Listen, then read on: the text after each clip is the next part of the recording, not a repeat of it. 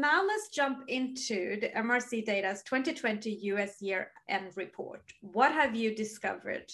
Um, so every year, twice a year actually, we put out a free report available to download from our website, um, which uh, summarizes the key trends that we have seen in both the US music industry and the Canadian music industry in the prior year. So um, it, we released in the first week of January our um, our 2020 report, and we cover everything from you know the consumption trends, so what's happening with streaming, what's happening with sales, um, and then you know a good summary of the key events of 2020, be they um, award shows or genres that we've seen interesting things happening, like K-pop.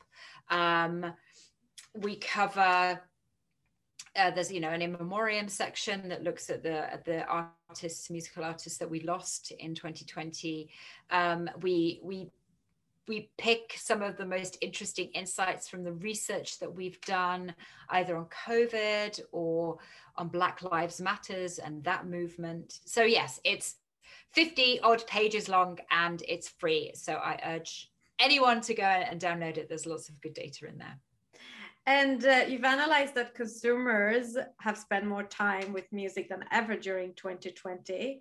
Uh, what activities did they spend more time on and how come?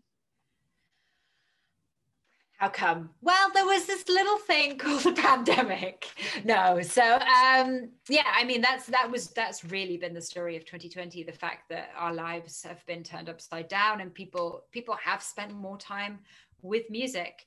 Um, and what we saw were people, like I said, to begin with, spending a lot more time with news and television. But um, then they adopted new forms of entertaining themselves. Um, and we saw a big rise in the use of social media, obviously, as a kind of communication method as well because that's all that's all digital for the moment and short form video and when i say short form video there are a couple of platforms out there but the biggest one that everyone will know is tiktok and 2020 we saw a massive rise in the use of tiktok by people. Could could the could the um, increase of music also be a little bit i've been speaking into the podcast with some people that uh, we we feel an anxiety we feel very isolated during this period of time that music uh, is something we maybe take it for granted but during this kind of period of time it uh, help us relax. It help makes us happy. It makes us connect to other people. Um, 100% yes. So yeah we we ask those kind of questions of like why people listen to music and it is everything that you're saying there. Yes it is that it's a mood booster. It's a it's a mood alterer so it can make you happy but listening to other types of music makes you calm. Um, it's an entertainment method. It's a way of keeping your children entertained. Like it is an all-round useful and amazing thing. So yes. And then music is a global language then. Uh, and culturally we do know that people consume music differently. And in your report uh, you did look at the diverse musical tastes and consumption methods. Where did you what did you find across the different cultures yeah, so we um, we did a bunch of surveys in different countries, and we look at you know how do people in different markets consume music differently? How do they discover music? Where do they consume music?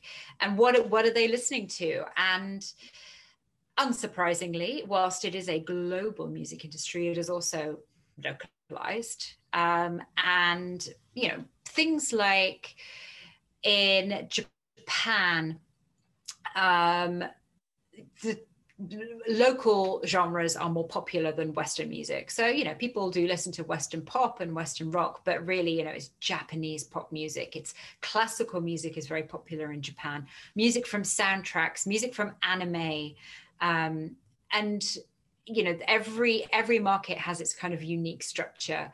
In france for example french language music is also very popular um, partly i suspect driven by the french quotas on radio. So you know radio in france has to pay a certain amount of french language french music.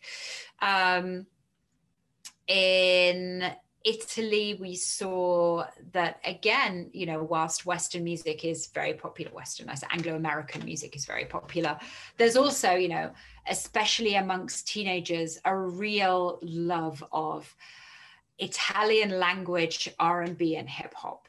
So music from their country, from their streets, mm. you know, there's Neap- Neapolitan hip hop is a is a real, really big kind of subgenre of hip hop that's very popular there.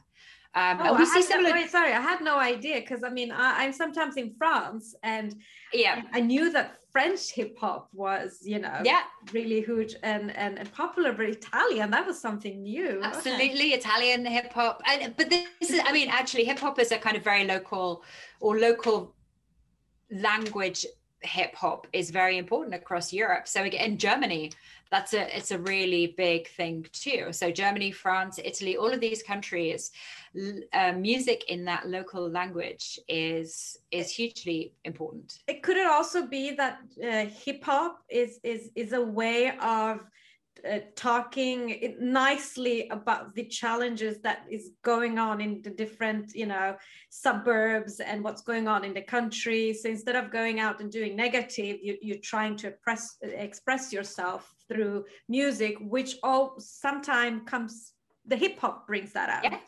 Abs 100%. Yes, I think it is. It's that cultural expression of your particular situation. And then that resonates very much locally um, but it doesn't necessarily translate to other countries yeah. partly due to language but then also partly due to that experience being very very local so yeah yes. yeah it really shows the power of of of of music um what it can it, it can do for us so with the whole um increase in everything with music so let us